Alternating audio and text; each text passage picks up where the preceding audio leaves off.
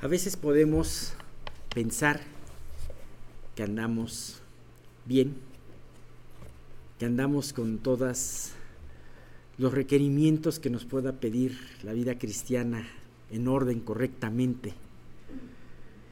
Y no es sino cuando llega la prueba, cuando estamos a las puertas de un reto grande o de una situación difícil en donde Dios nos muestra que tenemos que cuestionar nuestra vida y ver y, nos enfrenta ante una terrible incredulidad. Quizás si yo les preguntara a cada uno de ustedes el día de hoy si son incrédulos, me dirían no.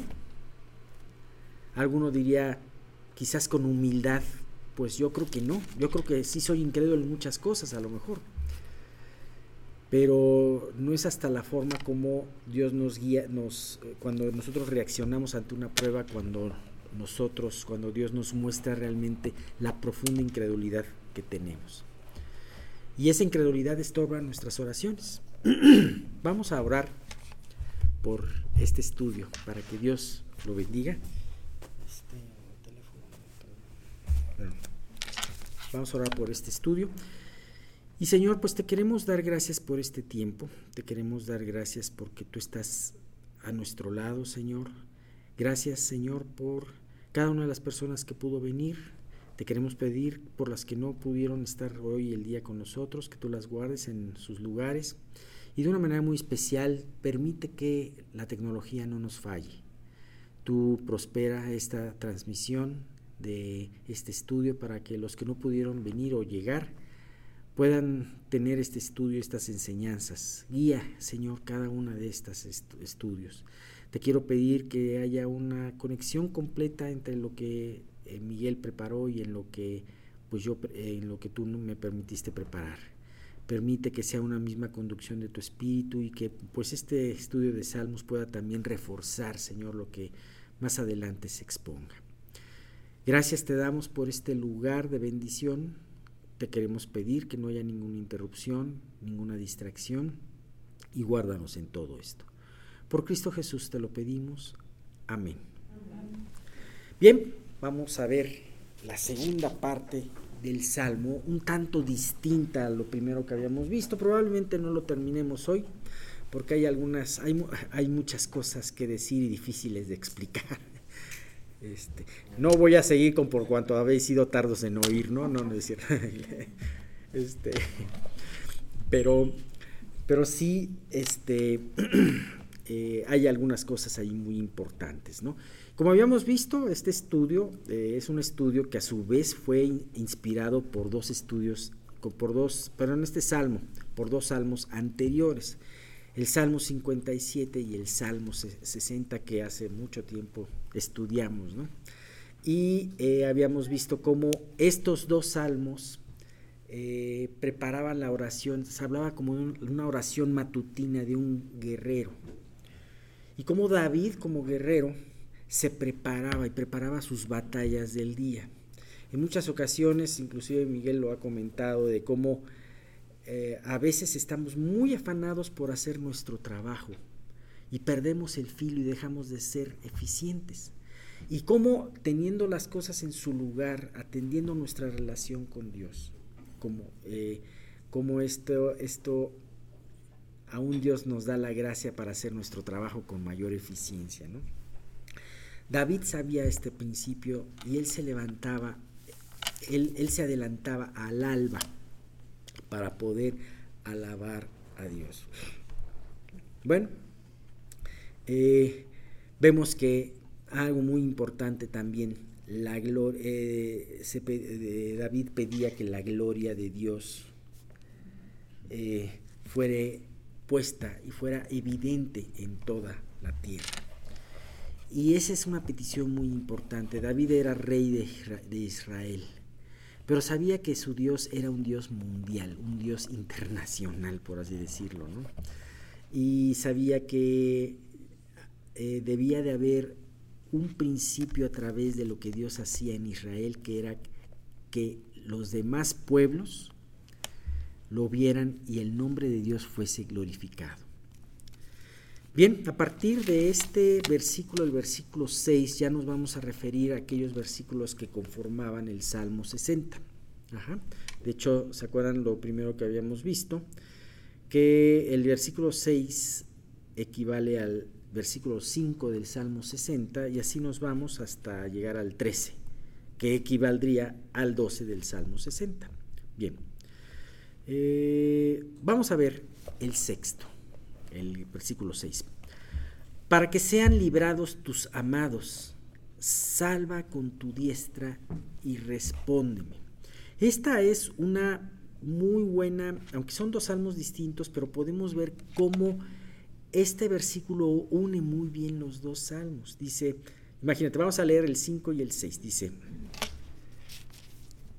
exaltado sea sobre los cielos, oh Dios, y sobre toda la tierra sea enaltecida tu gloria, para que sean librados tus amados, salva con, con tu diestra y respóndeme.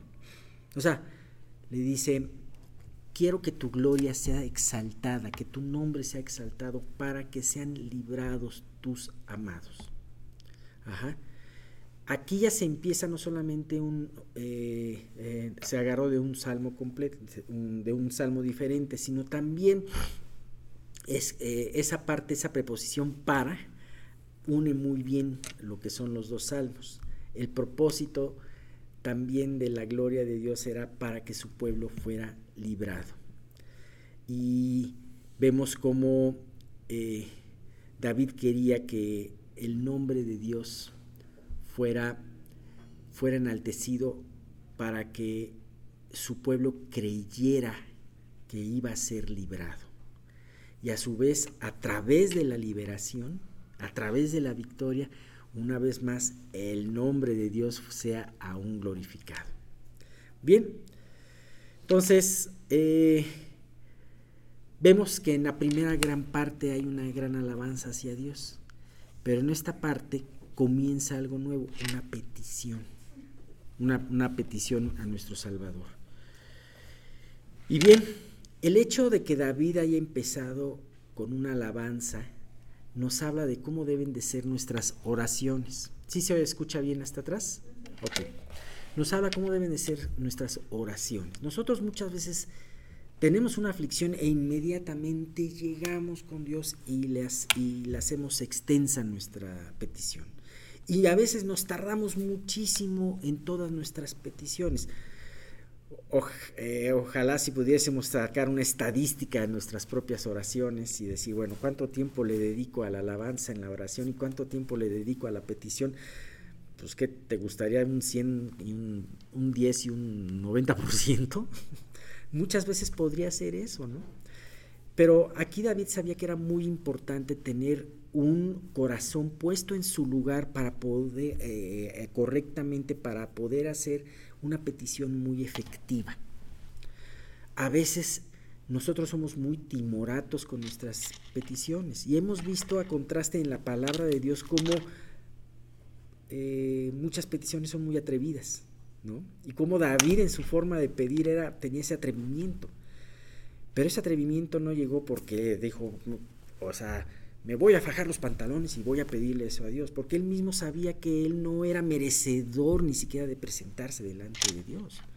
O sea, tú no puedes llegar y exigirle a Dios. Lo que estoy diciendo ese atrevimiento no quiere decir llegar y exigir a Dios como si tú te merecieras las peticiones, ¿no? Por esa venía la alabanza.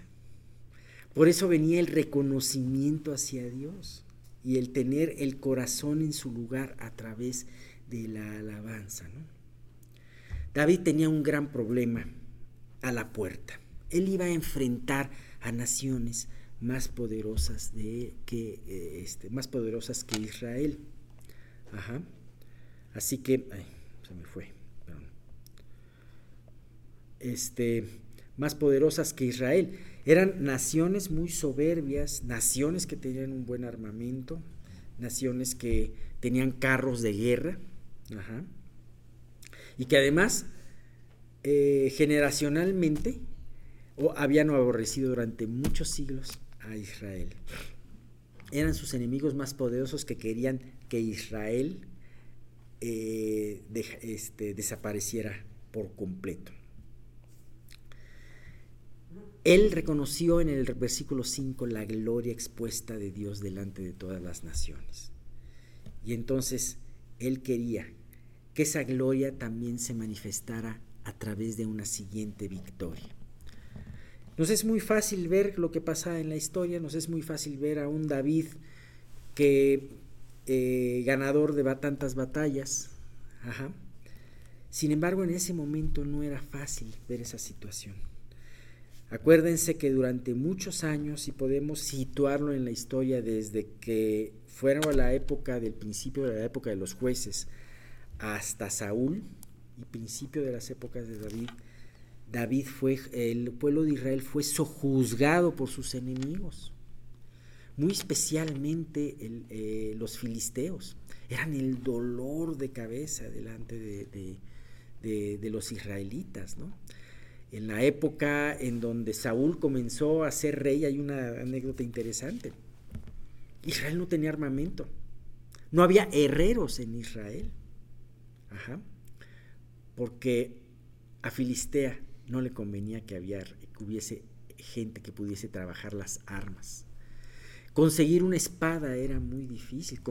yo me imagino que han de haber peleado con, con piedras o con qué habían peleado, no lo sé. Pero en esa, ese Israel, en ese, en ese estado, Dios lo empezó a bendecir y dar victorias. Eso fue lo impresionante. Y con David fue algo muy impresionante. Ahora dice, dice el mismo versículo 6, para que sean librados tus amados. Fíjate, tus amados. Él lo puede hablar, eh, lo habla en plural, como diciendo, mi pueblo, tu pueblo, y yo, tus amados. David se sentía amado por Dios. De hecho, la palabra, eh, la raíz de David, la raíz de amado, esa palabra este, se parece al nombre de David. La palabra que utiliza en hebreo para, para este versículo es Yedith. Eh, y de ahí viene la palabra David, que hablaba que su nombre significa el amado. Entonces, decía, independientemente de todo, yo me siento amado por ti. Y eso es muy importante porque nuestra, el sentirnos amados, podemos ver otro ejemplo grandioso en la palabra de sentirse amado en la vida del apóstol Juan. El amado de Dios. Y al que Jesús amaba, estaba junto a él aquel quien, a quien Jesús amaba. No quiere decir que a los otros no los amaba o que no pensaba eso, sino dijo, a mí, a mí yo sé que Dios Jesús me ama.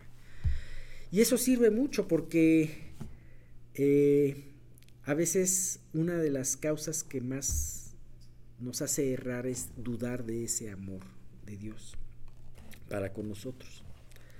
Así que después de meditar en la grandeza, en la misericordia de Dios, esa misericordia que hablamos la vez pasada que sobrepasaba los cielos, entonces era un momento eso sirvió para ubicar el corazón correctamente y sentirse amado. Libra a tus amados. Y David le pide que lo libre con su diestra. Siempre hemos hablado de esa diestra de Dios.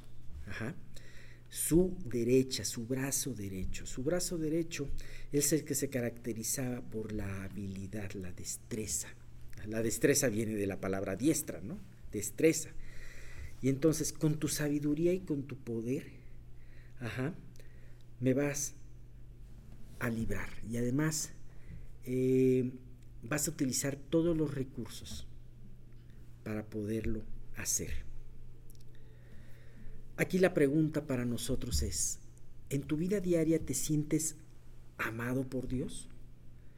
Y te sientes amado por Dios de tal manera que no quepa en ti la menor duda de que siempre hará cualquier cosa para salvarte y que además Él es capaz de salvarte.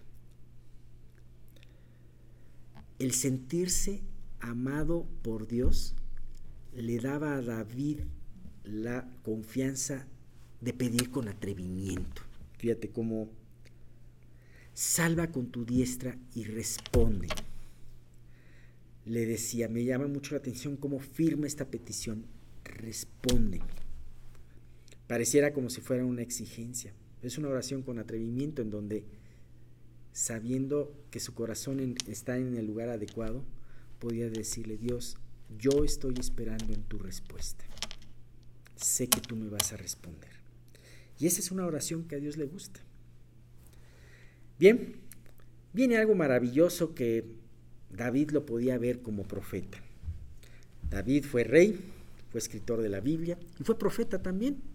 A través de sus salmos profetizó muchas cosas y de hecho eh, podemos ver que se hablaba en el libro de Hechos también de David como profeta. Al principio en el discurso de Pedro. Este, y eh, fíjense lo que dice aquí. Salmo 108, versículos 7 al 9. Dios ha dicho en su santuario, yo me alegraré, repartiré a Siquem y mediré el valle de Sucot. Mío es Galad, mío es Manasés, y Efraín es la fortaleza de mi cabeza. Judá es mi legislador. Moab la vasija para lavarme. Sobre Edom echaré mi calzado, me regocijaré sobre Filistea. De alguna manera ya habíamos visto todo esto, pero vale la pena poderlo recordar. Ahora, estos son versículos, no sé si ustedes al escucharlos, pero a mí sí, me alientan mucho, sobre todo con respecto a la incertidumbre que vivimos al día de hoy. El día de hoy podemos ver que hay muchas fuerzas que pelean y se oponen entre sí. Y entonces vemos que hay una incertidumbre en cuanto a los casos y a las cosas que están sucediendo a nuestro alrededor. Sin embargo, podemos ver a través de todo esto la certeza eh, de que Dios tiene todo bajo control. Ya dice, David oyó hablar, él, él era profeta, Dios le, concedió el poder este, escuchar esto. Dios, David había oído hablar a Dios desde su santuario. Dios habló esto en voz alta, por así decirlo, como para que lo escuchara su siervo David, ¿no? ¿Se acuerdan esa, ese llamamiento de Isaías, por ejemplo? Estaba, ¿a quién enviaremos? ¿Quién irá de nuestra parte? Estaba ahí Isaías, delante de Dios. Era para que lo escuchara Isaías y para que respondiera Isaías. Y aquí era para que lo escuchara David y David, el corazón de David fuese alentado, porque como recordaremos en este momento, David estaba ante un gran reto, poder defenderse de sus enemigos vecinos. A través de esto que Dios le dio, David tuvo el acceso a entender lo que Dios específicamente iba a hacer en esos tiempos con Israel y con las naciones eh, en conjunto. Ahora, nosotros hoy en día no tenemos quizás esa eh, este, ¿cómo se llama? No tenemos quizás esa revelación tan exacta de un evento. Quizás haya eventos que a lo mejor no podamos entender completamente cómo están sucediendo. Sin embargo, tenemos la revelación completa de la palabra que nos da las pautas para poder estar confiando en las promesas de Dios.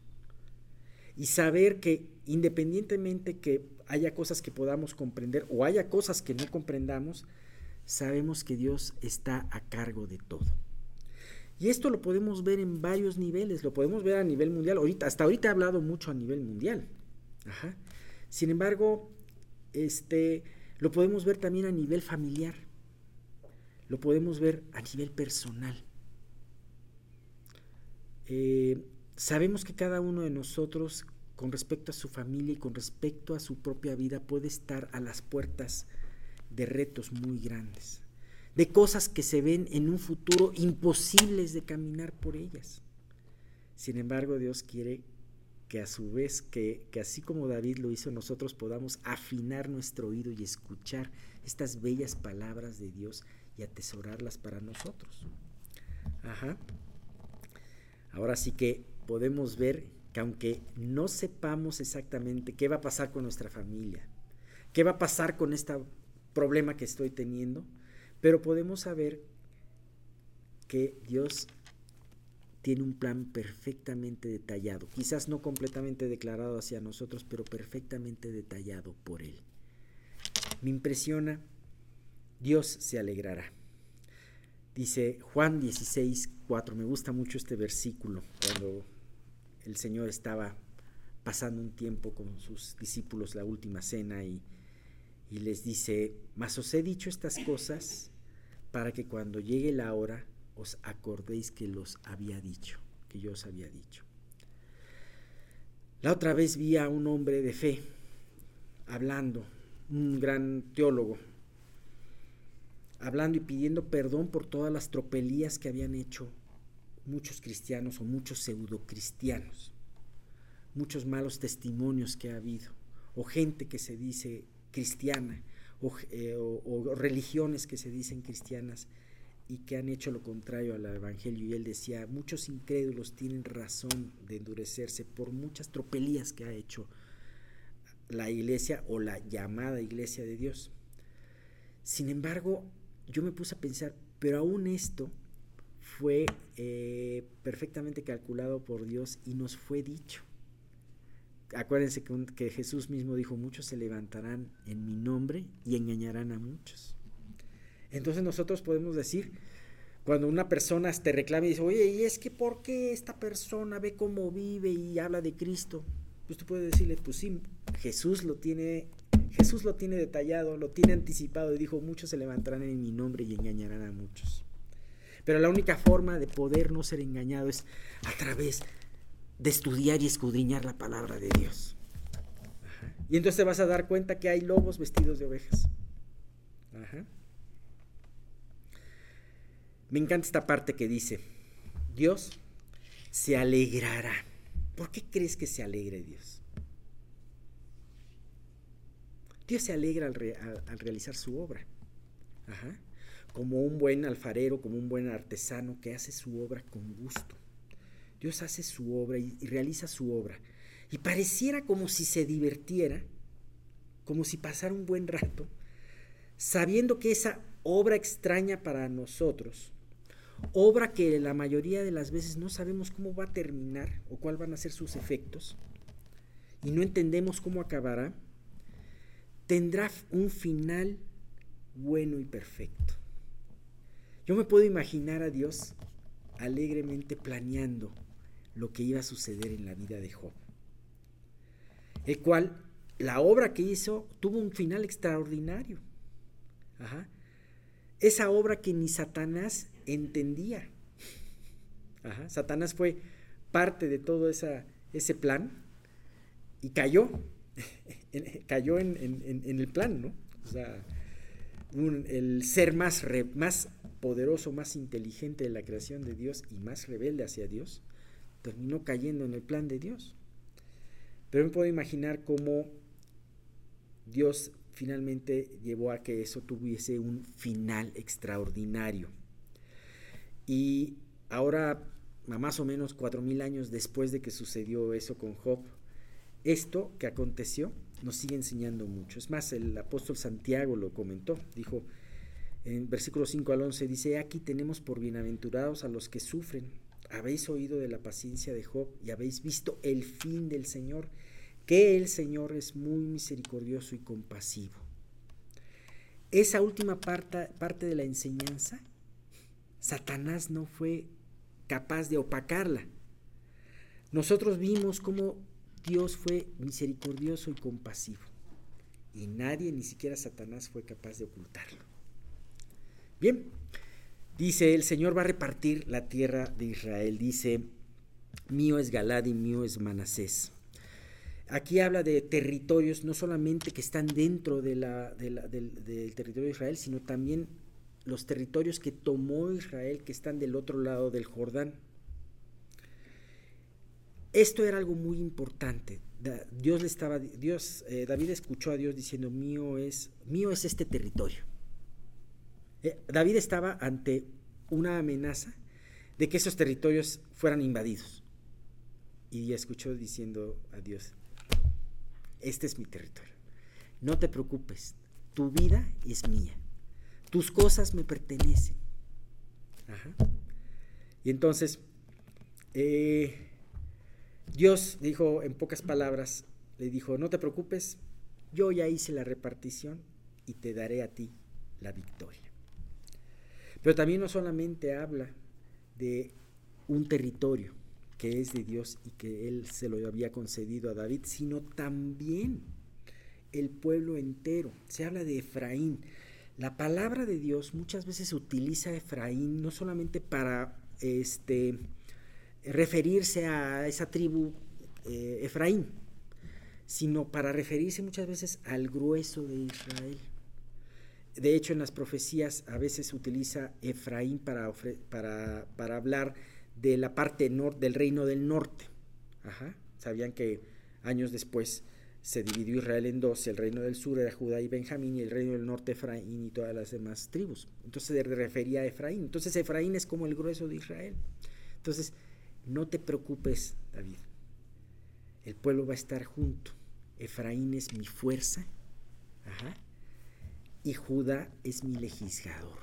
Una vez más diciéndole, eh, ese legislador del cual tú vienes, o sea, tú vas a estar legislando tú vas a estar gobernando sobre mi tierra. Entonces, eh, pues definitivamente fue algo de mucho, de mucho aliento el que David escuchara eso y decía, Dios tiene control, Él va a repartir la tierra, Él va a cuidar nuestro territorio y él, además va a darle fuerza y poder a Israel. Bien, para terminar vemos este siguiente que dice que se me hace muy interesante también. Fíjate cómo se refiere, pero Dios no solamente es un Dios de Israel, o como se creía anteriormente, que se pensaba que los dioses eran solamente para una región. Anteriormente decía, bueno, los dioses de la montaña, o los dioses del valle, o los dioses...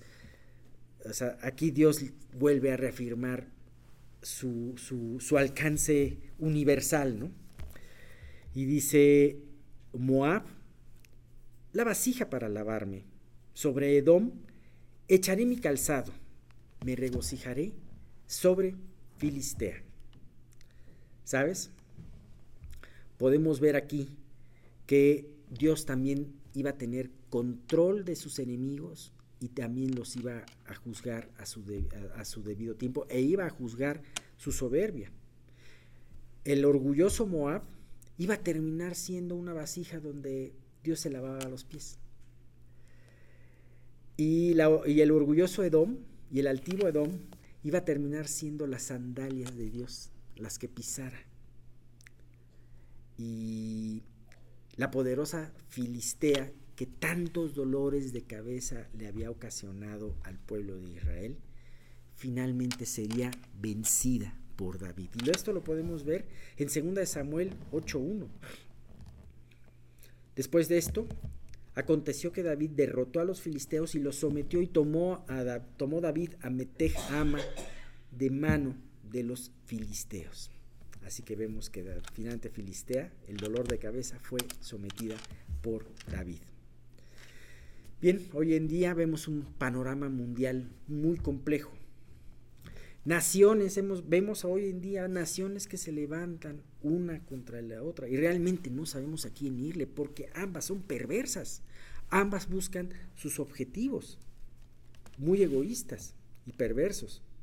También vemos grandes organizaciones con fines oscuros que promueven agendas antibíblicas, agendas, en, eh, me refiero a agenda a este, una campaña y una hoja de ruta, por así decirlo, en contra para poder, para poder tirar muchas de las cosas creadas por Dios, crear, tirar la familia, tirar este, eh, muchas cosas, ¿no? Y, y muchas veces humanamente no sabemos dónde parará todo esto, pero algo sí podemos tener por seguro, así como David escuchó a Dios alegrarse, podemos ver que Dios ya se alegró desde su santuario al ver que sus obras o obra de sus manos está terminada, se terminará completamente y esta va a ser buena, agradable y perfecta. Así que ánimo, porque Dios tiene todo bajo control. Y bueno, pues vamos a terminar el próximo domingo con la última parte de este estudio. Bueno, no importa hoy. cómo te sientas o qué piensas, qué pienses, recuerda, la palabra de Dios vive y permanece para siempre. No son nuestras emociones, sino nuestros lo que Dios va a hacer a través de su Espíritu Santo en nosotros. Y eso hace en cada reunión. A ver, veamos. ¿Ya se oye mejor? ¿No? ¿Ya? Pues ya subí yo la voz. bueno. Es muy interesante todos los conceptos que hoy Alex acaba de exponer en el Salmo, porque en realidad nunca debemos de dejar de pensar, cualquiera que sea nuestra circunstancia, que vivamos, que Dios es soberano, pero nuestro deber como creyentes debe ser mantenerlos en la posición donde podamos aprender a escuchar su, su, voz y donde Él nos bendiga. Y una de las cosas que más afecta nuestras vidas, sin lugar a dudas, es nuestro contacto con el mundo, dicho de otra manera, no con la tierra como una situación creada por Dios, sino con el sistema de pensamiento de este mundo en que vivimos, que está bajo el dominio del diablo y que además pues no deja de influirnos porque estamos en este mundo, toda nuestra vida sin Cristo, eh, vivimos en este mundo bajo su influencia y nos acostumbramos a hacer muchas cosas que cuando pasamos a una nueva vida y somos nuevas, hechos nuevas criaturas, tenemos que aprender a dejar. Primero de Pedro 4, del 3 al 5, por eso él dice, en el pasado han, han tenido más que suficiente de las cosas perversas que les gusta hacer a los que no tienen a Dios. Inmoralidad y pasiones sexuales, parrandas, borracheras, fiestas desenfrenadas y abominable adoración a ídolos. No es de extrañarse que sus amigos de la vieja vida se sorprendan de que ustedes ya no participan en las cosas destructivas y descontroladas que ellos hacen. Pero eso, por eso los calumnian. Pero recuerden que ellos tendrán que enfrentarse con Dios, quien está listo para juzgar a todos, tanto a vivos como muertos. Esa es la versión de la nueva traducción viviente. Entonces, aquí la primera advertencia es, Basta que en el tiempo pasado ya hayas vivido de una manera. ¿Cómo voy a aprender a vivir de otra manera si todo lo que yo he vivido, toda mi mente está estructurada de acuerdo a ello? Sabemos nosotros que cuando nosotros nacimos de nuevo, Dios nos dio la mente de Cristo, que el viejo hombre fue crucificado, ya no tenemos esa parte de nosotros rebelde que se opone a Dios, pero tenemos que aprender ahora con la regeneración y el nuevo nacer a vivir de una manera diferente. Y uno de, de los aspectos importantes para poder empezar a vivir de esta manera es la confesión de nuestro pecado. El pecado, recuerden que se origina en el momento en el que se concibe en el pensamiento. El hecho consumado, como dice Pedro, da a luz la muerte. Pero desde que se origina en el pensamiento, desde que en tu mente piensas mal de otro, desde que en tu mente codicias cosas que no, ahí ya se originó y tienes que luchar. Vemos, por ejemplo, al profeta Daniel. Obvio, un hombre de Dios. Este hombre, como decíamos la vez pasada, junto con sus compañeros, decidió no contaminarse con las riquezas de Babilonia, etc. Y tuvieron muchas pruebas, acabaron vencedores. Daniel pudo influir a cuatro reyes, que es algo muy importante, pero cuando él estaba estudiando los textos de Isaías, se dio cuenta que se había cumplido el tiempo que Dios había dicho en el cual iba a restaurar a Israel. ¿Y restaurarlo de qué? De que no quiso ser transformado por Dios, de lo que estamos hablando ahorita.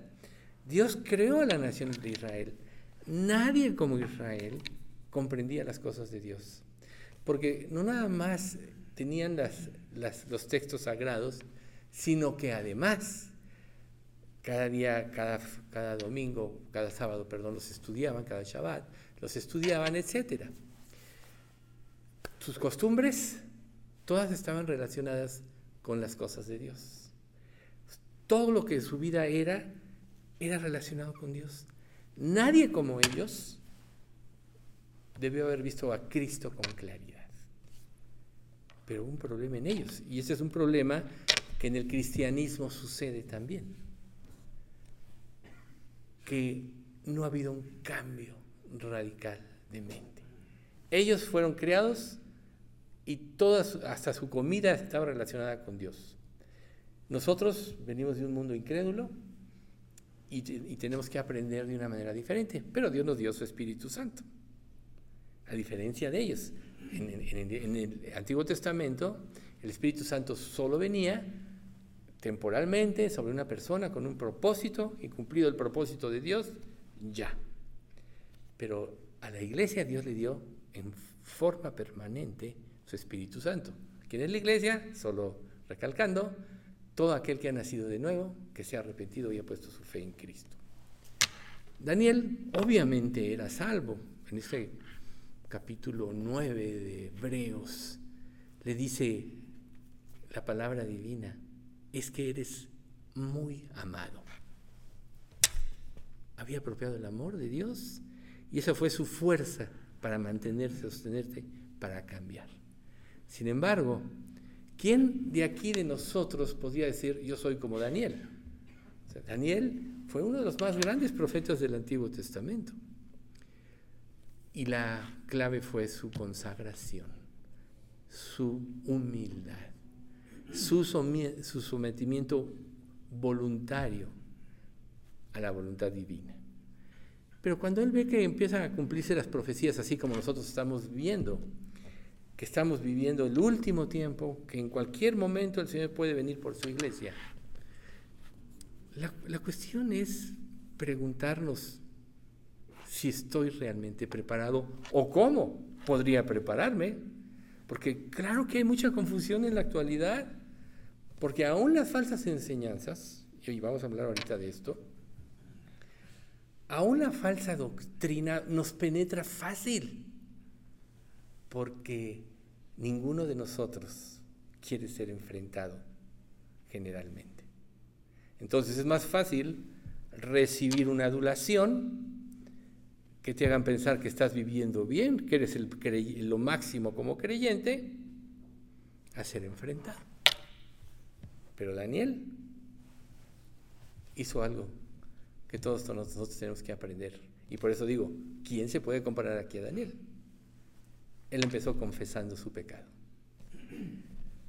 Dijo así, Daniel 9, 17, 18. Oh Dios nuestro, oye la oración de tu siervo. Escucha mientras te hago mis ruegos, por amor de tu nombre. Señor, vuelve a sonreírle a tu desolado santuario. Oh Dios mío, inclínate y escúchame. Abre tus ojos y mira nuestra desesperación.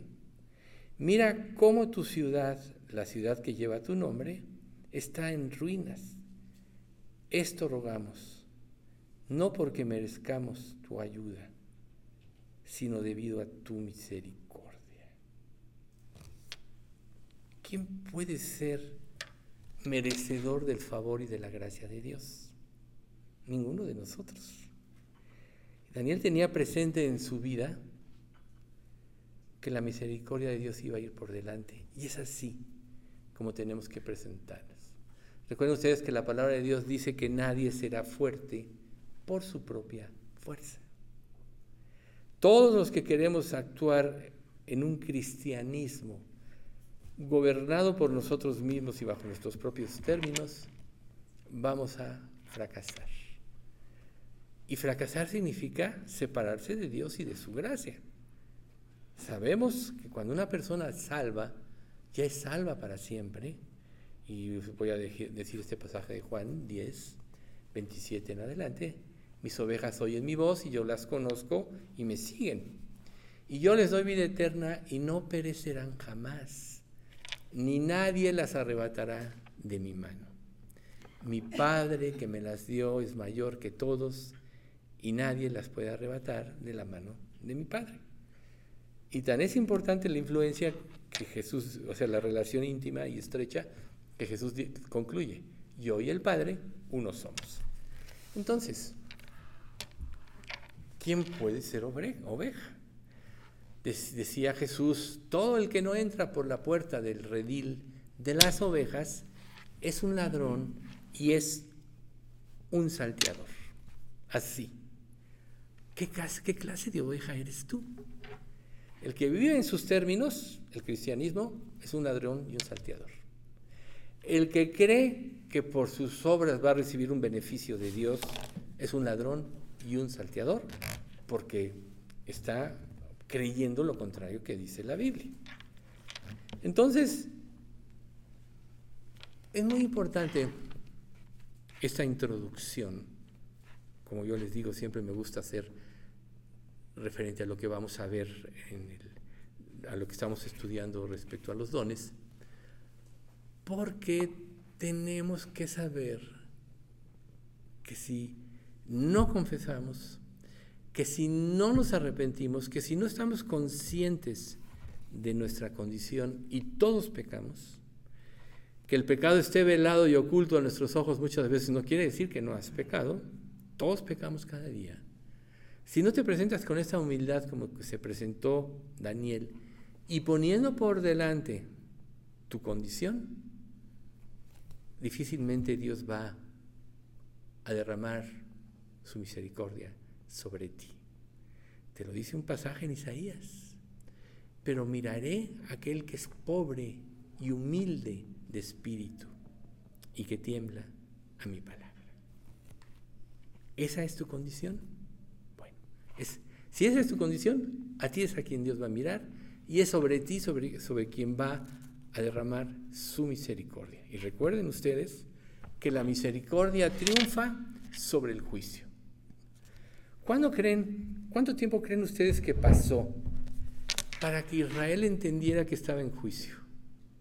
Cuando ya los conquistaron para ir a Babilonia, no lo entendieron.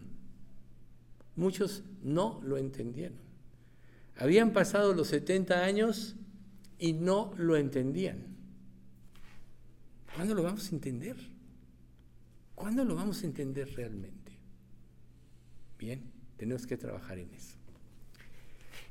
Entonces, continuando con este estudio de los dones, Efesios 4 del 17 al 19 dice, y vean qué, qué importante este, es esto, porque esto tiene que ver mucho precisamente con el contacto con el mundo y con los engaños que hay, en los cuales todos podemos caer.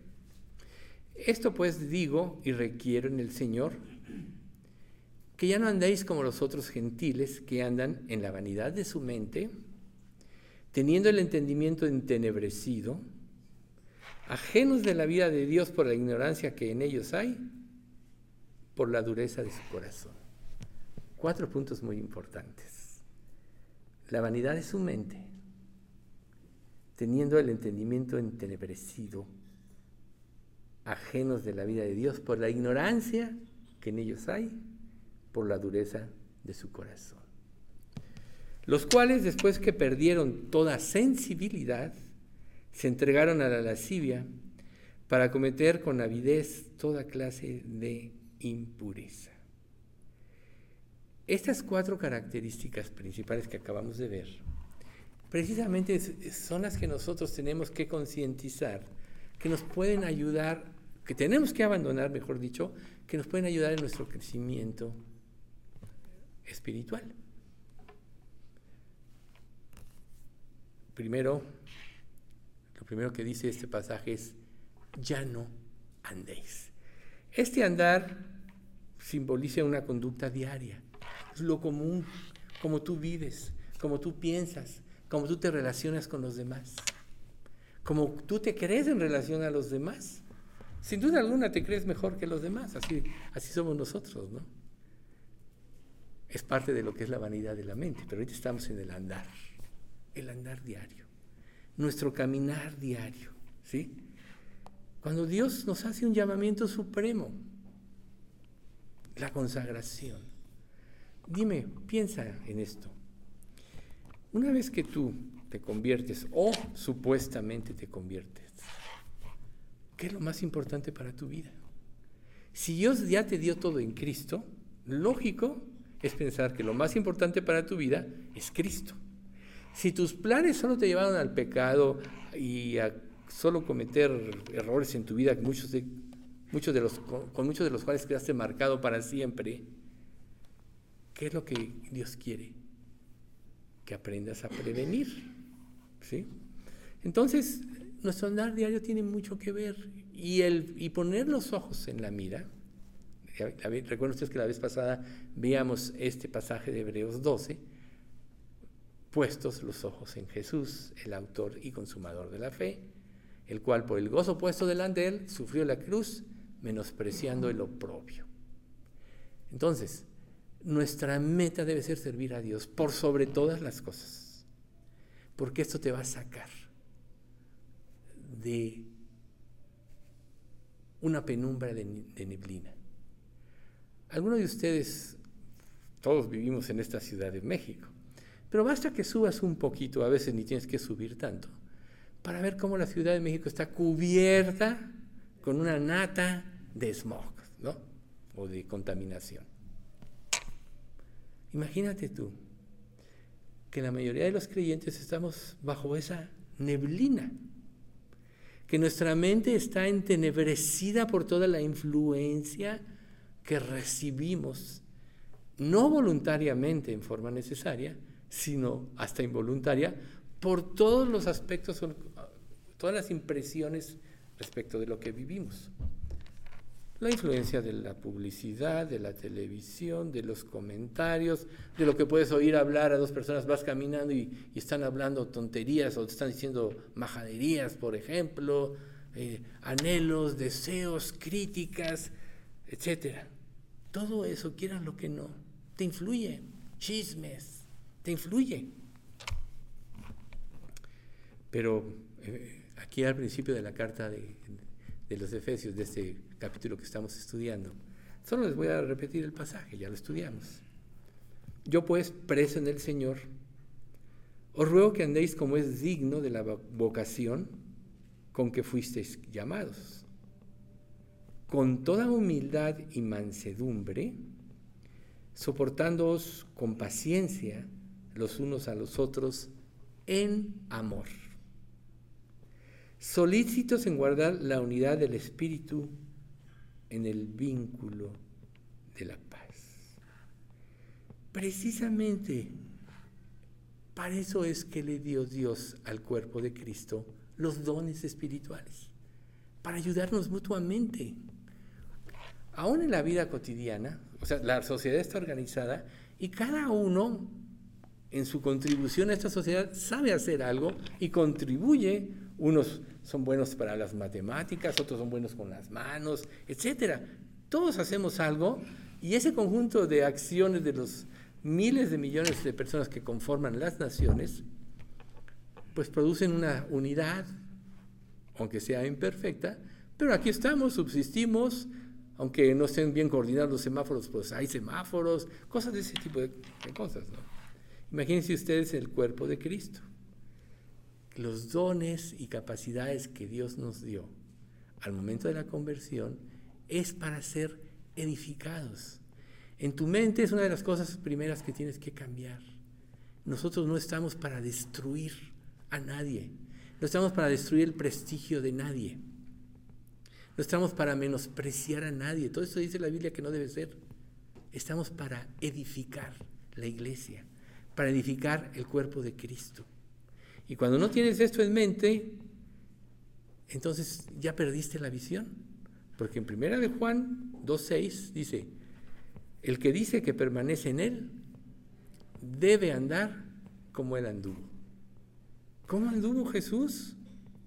Dijimos ese pasaje la vez pasada también en primera de Pedro 2.22, quien cuando le 23, quien cuando, les maldecí, cuando le maldecían no respondía con maldición, cuando padecía no amenazaba, sino que encomendaba su alma al que juzga justamente.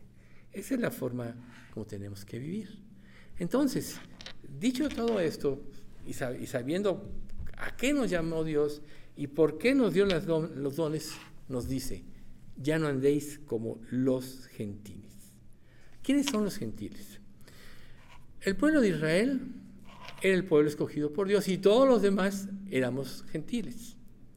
Pero cuando nosotros, como gentiles, nos convertimos a Cristo, pasamos a formar parte del Israel de Dios. No era el Israel según la carne. Acuérdense de la, alegoría de Sara y Agar.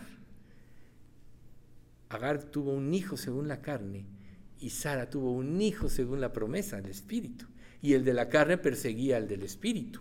No es Israel la herencia de Dios según la carne, o sea, según la descendencia física de Abraham, sino el verdadero Israel es el nacido de nuevo, el, que, el de la fe de Abraham, el que vive para agradar a Dios, el que trata de, de indagar e inquirir cuál es la voluntad de Dios para someterse a ella y cumplir. Porque la mayoría de los gentiles, tristemente, que no conocen a Dios, aclarado esto, de que nosotros ya no somos gentiles, sino somos el Israel de Dios, el Israel espiritual, 1 Tesalonicenses 4:5 dice, no en pasión de concupiscencia como los gentiles que no conocen a Dios. Si alguno no sabe el significado de la concupiscencia, es apetito desmedido por deleites carnales.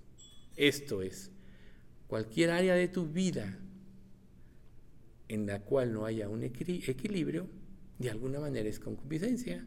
Obviamente se aplica a pecados más fuertes, pero un apetito desmedido, no controlado, pues te lleva a esto. Entonces dice, no andes como los gentiles. ¿Cuál es la parte de no tener este apetito de andar como los gentiles? El dominio propio. El dominio propio no empieza por cosas cotidianas. Hay muchas personas incrédulas que pueden hacer cosas en este mundo y en esta vida mejor de las que tú las podrías hacer. Por ejemplo, en Colosenses 3 dice, tales cosas tienen a la verdad, hablando de este tipo de cosas, cierta sabiduría en humildad y en, en reputación y en duro trato del cuerpo, pero no tienen valor alguno contra los apetitos de la carne.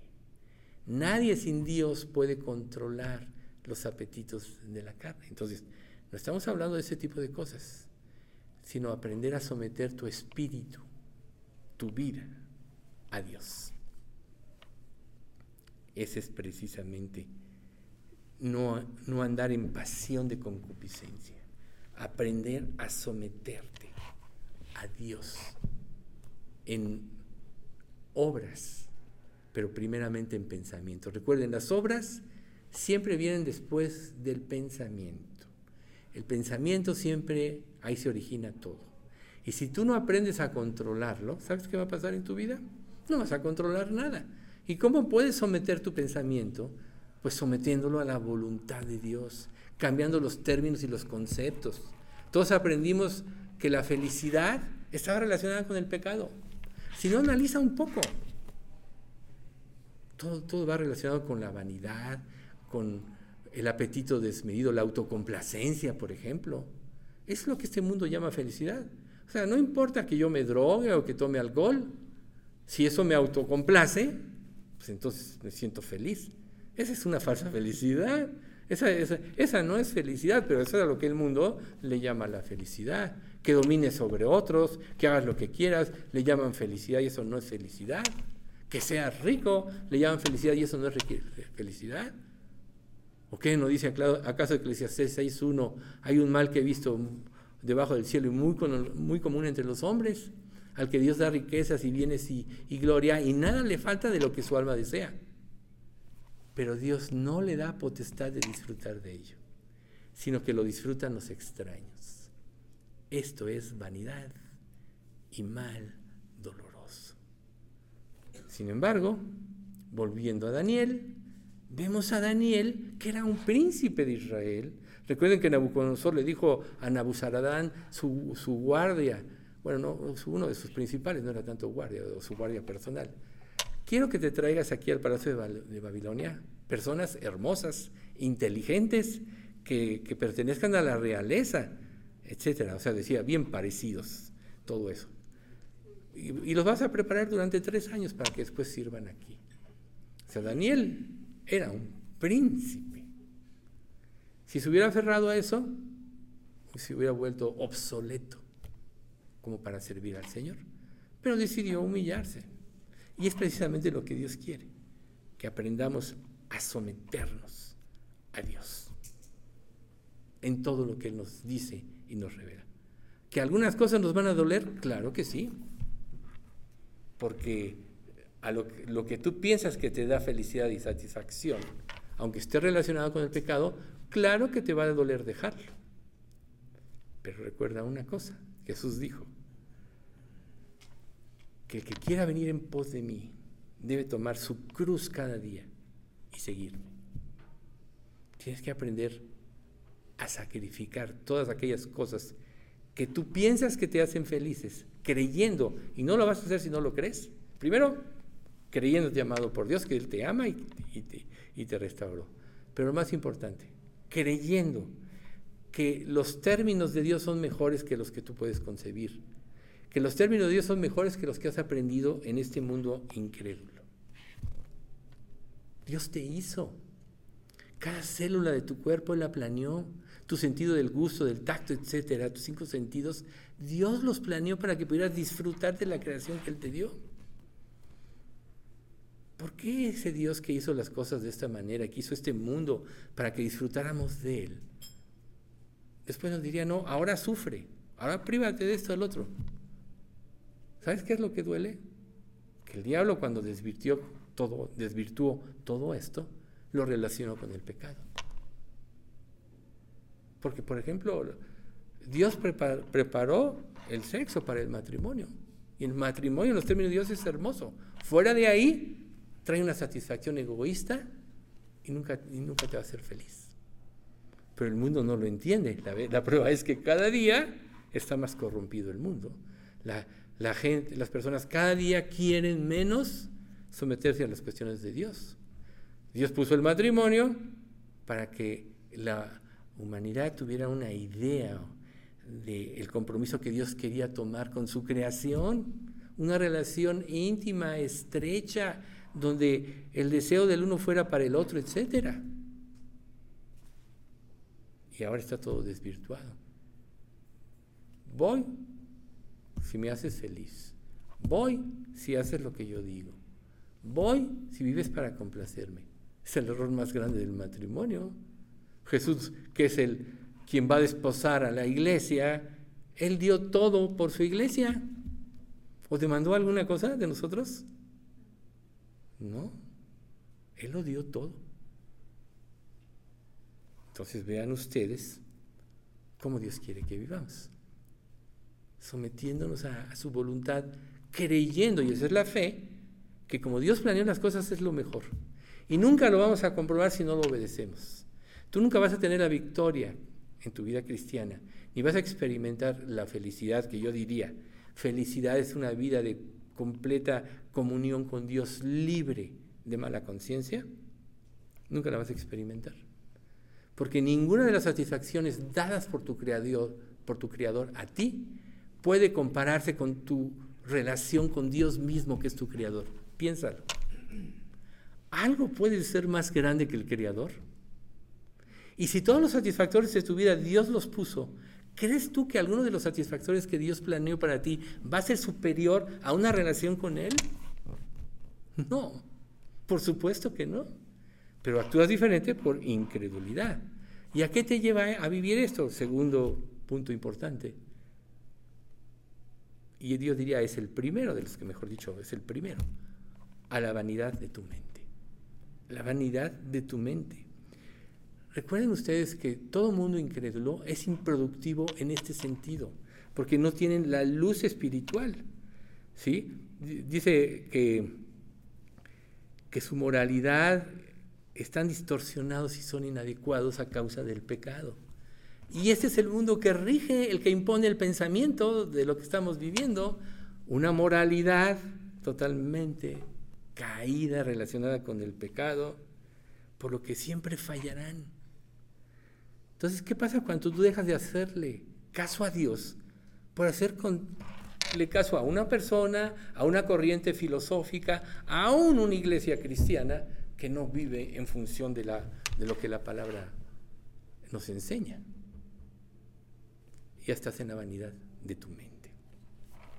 Primera de Corintios 2.14, lo conocen la mayoría, pero el hombre natural no percibe las cosas que son del Espíritu de Dios, porque para él son locura.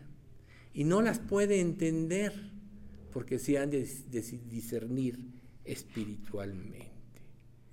Una persona incrédula tiene una vida vacía, vana, insatisfecha y carente de sentido.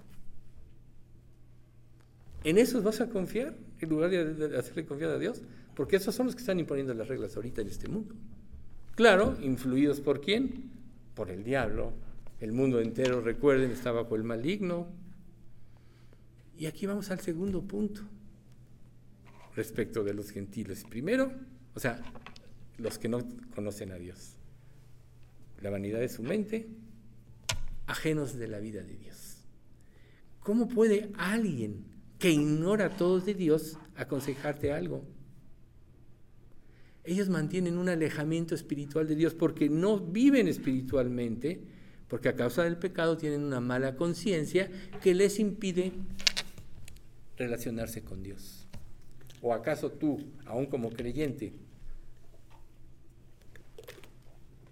cuando sabes que hay mala conciencia en ti, vas con libertad a Dios? ¿Anhelas tener comunión con Él? Recuerden la introducción que nosotros hicimos ahorita. La mala conciencia. A lo mejor tú ya te acostumbraste a vivir tanto en tu mala conciencia que ni siquiera ya tienes una comunión con Dios y te acostumbraste a eso. ¿Y qué pasa si tú quitas los ojos de Dios? Digamos, de la influencia de Dios.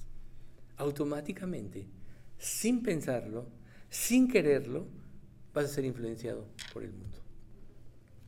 Tu mente es como un depósito. Algo la tiene que llenar. Y si tú no la llenas de la palabra de Dios, la vas a llenar de la mentira, del diablo. Recuerden que la escritura dice, porque donde esté vuestro tesoro, ahí estará también vuestro corazón entonces ajenos de la vida de Dios, la mala conciencia. Y eso los lleva a ignorar por completo la verdad. Estamos llenos de libros. A mí a veces me dicen, pero ya leíste este libro, ya leíste otro, otro, como diciendo, oye, instruyete. Aún personas creyentes sobre libros cristianos. Yo no digo que sea malo leer libros cristianos, digo, tienes que tener un filtro, por supuesto. Pero nunca por sobre la Biblia, porque la Biblia es el parámetro correcto de todas las cosas. Si tú no tienes la luz del Evangelio presente en tu mente, entra la mentira fácilmente. Por eso es que cuando el anticristo se presente, va a engañar si fuere posible a uno de los escogidos, dice la Biblia. ¿Por qué? Porque muchos por ignorar la mala conciencia, ignoran la verdad, se hacen presa del engaño. El que ignora la verdad, aún siendo creyente, se hace presa del engaño. A lo mejor ahorita tienes convicción, a lo mejor ahorita estás luchando en algo en tu vida, pero si te resistes a Dios, ¿sabes qué va a pasar en ti? Vas a perder el discernimiento entonces vas a pensar que lo que estás pensando es lo correcto. Dice Romanos 1 del 21 al 24, pues habiendo conocido a Dios, no le glorificaron como a Dios ni le dieron gracias, sino que se envanecieron en sus propios razonamientos, fíjate, se envanecieron en sus razonamientos y su necio corazón fue entenebrecido. Profesando ser sabios se hicieron necios y cambiaron la gloria del Dios incorruptible en semejanza de hombre, de cuadrúpedo y de reptiles. Y ahí viene el juicio, lo que yo les estaba diciendo ahorita, por lo cual Dios los entregó, los entregó a la inmundicia, a las concupiscencias de sus corazones, de modo que deshonraron entre sí sus propios cuerpos. ¿Acaso no lo vemos ahorita en la sociedad? Estamos plagados de este tipo de cosas. ¿Y cuál fue el origen? Rechazar a Dios. Rechazar la verdad de Dios. Hacerlo a un lado de sus vidas, ajenos de la vida de Dios. Como dice, le dijo Pablo a Timoteo, estas siempre están aprendiendo y nunca pueden llegar al conocimiento de la verdad. Siempre vas a estar aprendiendo y nunca vas a discernir la verdad por no someterte a Dios plenamente. Por pensar que tú puedes combinar las cosas de Dios con el pecado. ¿No dice acaso en 1 Corintios que no hay luz, no hay comunión de la luz con las tinieblas, ni de la, ni la justicia con la injusticia, ni del Cristo con Belial, ni del creyente con el incrédulo. No hay comunión. ¿Y qué pasa si tú la permites?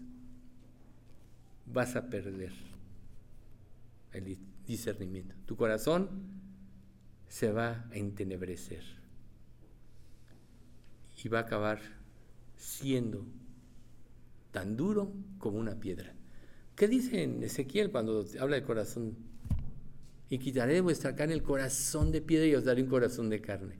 Imagínate que Dios te da un corazón de carne al momento de la conversión y tú por tu necesidad dices, no, no, no, lo voy a volver a endurecer. no es lógico, ¿verdad? Bueno, tus acciones pueden llevar a esa dureza. Ejemplo, Israel. O sea, ¿qué más ejemplo tienes? Tienes todo el Antiguo Testamento de ejemplos de la rebeldía de una nación que era la que tenía toda la luz para poder conocer a Dios, vivir en la gloria, etc. Y viene el tercer punto. Perdieron toda sensibilidad. ¿Qué tipo de sensibilidad? La sensibilidad moral. Empiezas a permitir cosas que no permitirías viviendo en una vida llena del Espíritu, y al rato ya las vas aceptando y van siendo parte de tu vida. Y dices, no es tan malo. Ponte a pensar respecto de tu experiencia en tu vida cristiana. ¿Cuántas cosas en un momento determinado de tu vida desechaste que quizá ahora has vuelto a aceptar? Y ya las ves como normal. A lo mejor alguien te dijo, oye, no es para tanto. Digo, la voz del diablo a través de alguien. No es para tanto son muy exagerados. Este, lo que, lo, que, pasa es que quieren dominarte, etc. No es para tanto. La consagración no es para tanto. Dios no es tan exigente. Pero recuerde, tú exiges de otros, y eso es muy natural, en la proporción que tú das. ¿O no? Tú naturalmente podrías exigir menos de lo que tú das de otra persona? Yo no lo creo. Y te digo una cosa, Cristo lo dio todo. Entonces, ¿qué quiere Cristo? Todo de ti. Dame, hijo mío, tu corazón y miren tus ojos por mis caminos. ¿Qué más claridad? El corazón es el centro de las emociones y sentimientos del ser humano. Dame tu corazón, dame tus emociones, dame tu voluntad. Yo morí en la cruz para rescatarte de esto. O tendrás que escuchar lo que Pablo le dijo. Oh, Gálatas, insensatos, a quien se les presentó claramente el Evangelio, ahora os vas a volver a esclavizar por un falso evangelio? ¿Tan necios sois? Habiendo comenzado por la verdad, ¿vas a acabar en la mentira? Perdieron toda sensibilidad. Esto quiere decir alejados de Dios, cada vez más apáticos con respecto a las realidades morales y espirituales. Oye, si todo el mundo vive así, no es para tanto. Pues todo el mundo va a la destrucción. ¿Por qué creen que viene la tribulación? ¿Es la venganza de Dios? No, Dios va a juzgar en el infierno. La tribulación es una oportunidad última para la humanidad existente de convertirse, de que vean la realidad del pecado. Por eso en un sentido Él prácticamente le deja carta abierta en la tribulación al diablo. Obviamente nunca va a dejar de intervenir porque es la época de la historia de la humanidad donde más conversiones hay. Muchos se van a dar cuenta. Quizás muchos de los que estemos aquí o algunos, de repente ven del arrebatamiento y te quedaste. Oye, pero si yo cada domingo escuchaba, quizás la respuesta divina te diga, no todo el que me dice Señor, Señor, entrará en el reino de los cielos. Fíjate bien, sino el que hace la voluntad de mi Padre que esté en los cielos. También lo mencionamos la semana pasada. El que hace la voluntad de mi Padre. Si Dios dio todo por ti, lo menos que tú te deberías de querer es hacer todo, dar todo por Él. ¿Qué importa si tienes que morir y renunciar a todo? ¿Acaso la Biblia no te dice en Marcos, el que quiera salvar su vida, la perderá? Pero el que pierda su vida por causa de mí y del Evangelio, la hallará. ¿Quieres salvar tu vida? ¿Quieres salvar tu manera de pensar? ¿Quieres salvar tu manera de ser? ¿Quieres seguirte autocomplaciendo? Hazlo. Lo vas a pagar. No pienses que vas a escapar. Dios es un juez justo. Y la única manera de escapar del juicio es sometiéndote a Dios. Someteos a Dios, dice primera de Pedro 5. Resistid al diablo y huirá de vosotros. Pecadores, limpiad las manos. Y vosotros los de doble ánimo, purificad vuestros corazones. Afligíos y lamentad y llorad. Vuestra risa se convierte en gozo y vuestro gozo en tristeza. Humillaos bajo la poderosa mano de Dios y Él os exaltará. o Él los exaltará cuando fuere tiempo, echando toda vuestra ansiedad sobre Él, porque Él tiene cuidado de vosotros. Ahí está. Someteos a Dios. Ahí vas a recuperar tu, tu sensibilidad. Resistid al diablo. ¿Qué representa el diablo? Todo lo que te rodea, fuera de la palabra de Dios. Todo.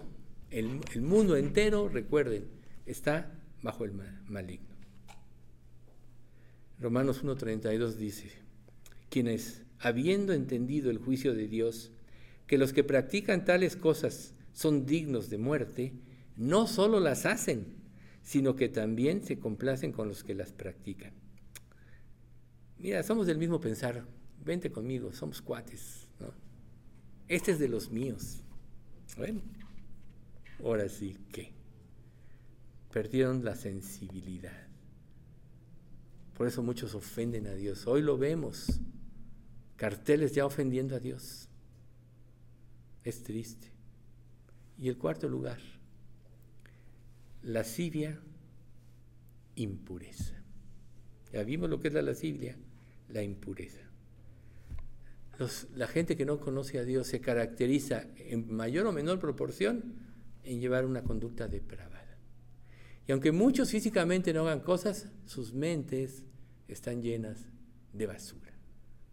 Para Dios, el pecado se origina en la mente, recuerden. El hecho consumado da luz la muerte. Pero en la mente, no nada más porque lo pensaste, no pasó nada. Porque lo pensaste y lo concebiste en tu mente, eso ya afectó tu mente, tu relación con Dios y tu relación con los demás. Por eso decíamos al principio del estudio que la manera de, presentarse delante de Dios primero es confesando el pecado. ¿Para qué? Para tener una limpia conciencia y entonces poder presentarte delante de Dios. Como comentaba Alex en el Salmo, muchos oran y se pasan mucho tiempo en peticiones y alabando a Dios muy poquito. Cuando en realidad lo primero que tenemos que conocer, reconocer nuestra condición y esto nos va a llevar a alabar a Dios y a dar gracias. Y esto nos va a dar la certeza de que una vez que nos arrepentimos, entonces Dios nos va a escuchar. Imagínate que Dios te respondiera a tus oraciones viviendo en impiedad y en pecado. Dice un Isaías en un proverbio, se mostrará, Isaías, se mostrará piedad al malvado y no aprenderá justicia. En tierra de rectitud hará iniquidad. Si Dios te muestra piedad sin que te arrepientas, no vas a dejar el pecado. Y vas a acabar pensando que Dios está de acuerdo con tu pecado. Por eso te lleva a la impureza. Romanos 1.28, y como ellos no aprobaron tener en cuenta a Dios, Dios los entregó a una mente reprobada para hacer cosas que no convienen. Si tú no obedeces, vas a tener el juicio de una mente reprobada. Aunque tú pienses que estás bien, aunque tú pienses que sigues el verdadero cristianismo, aunque tú siempre pienses que estás en lo correcto, vas a hacer cosas que no convienen. Porque no es lo que tú pienses. Dice la Escritura en Santiago, porque no son los oidores de la ley los justos ante Dios, sino los que cumplen la ley esos serán justificados. No son los seguidores. Y Romanos capítulo, digo, Mateo capítulo 7, no todo el que me dice Señor, Señor, entrará en el reino de los cielos, sino el que hace la voluntad de mi Padre que está en los cielos. Ahora dime una cosa, expuesto todo esto, ¿estás seguro que vas a entrar en el reino de los cielos? ¿Estás seguro que estás viviendo para hacer la voluntad de tu Padre que está en los cielos? ¿Que la anhelas? ¿Que la añoras? que te dueles cada vez que te sales de ese lugar y que vas al arrepentimiento porque todo puedes perder o quieres perder, todo puedes perder, pero lo que menos quieres perder, mejor dicho, es tu comunión con Dios, tu relación con Dios, esa libertad. David lo expresó en el Salmo 51. Vuélveme el gozo de tu salvación y espíritu noble me sustente. Por el pecado con Betsabé David perdió su relación con Dios. Y cuando está confesando en el Salmo 51, vuélveme. Esta relación que yo tenía, en la cual tenía libertad de relacionarme contigo, podía estar en tu presencia y ahí es donde estaba feliz.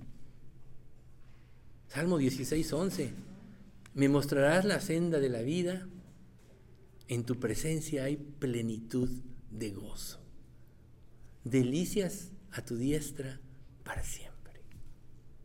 ¿Lo crees?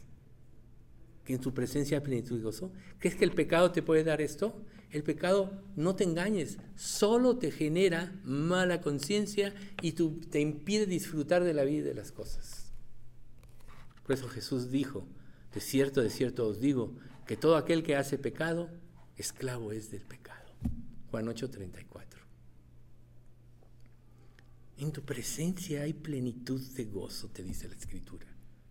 ¿Lo vas a creer? Y entonces, las personas en una condición como esta sucumben por voluntad propia ante la sensualidad y la vida licenciosa los permisitos que te das. Por lo cual pierden sus convicciones morales, sobre todo en pecados sexuales. Y la impureza es inseparable de la avaricia, es una forma de idolatría. dice Efesios 5:5. Porque sabéis esto, que, que ningún fornicario o inmundo o avaro que es idólatra tiene herencia en el reino de Cristo y de Dios. Primera de Timoteo 6, 9 y 10. Porque los que quieren enriquecerse caen en tentación y lazo, y en muchas codicias necias y dañosas que hunden a los hombres en destrucción y perdición. Porque raíz de todos los males es el amor al dinero, el cual, codiciando algunos, se extraviaron de la fe y fueron traspasados de muchos dolores. Imagínate, en tu presencia hay plenitud de gozo o sigue el camino de tu voluntad y vas a ser traspasado de muchos dolores. O sea, estamos hablando que queremos ser felices, ¿no? Colosenses 3:5. Haced morir, pues, lo terrenal en vosotros. Fornicación, impureza, pasiones desordenadas, malos deseos y avaricia, que es idolatría. Entonces, que Dios nos libre, cuando menos en esta iglesia, y todos los que estamos escuchando este mensaje y los que lo escucharán por internet, a tomar conciencia de que el pecado no paga y que si realmente tú quieres vivir en una plenitud de gozo, tienes que buscar sobre el principal objetivo de tu vida, la comunión con Dios. Dios que no es deudor de nadie, dice la Escritura, te dará todo lo demás por añadidura. A veces vivimos luchando, etc.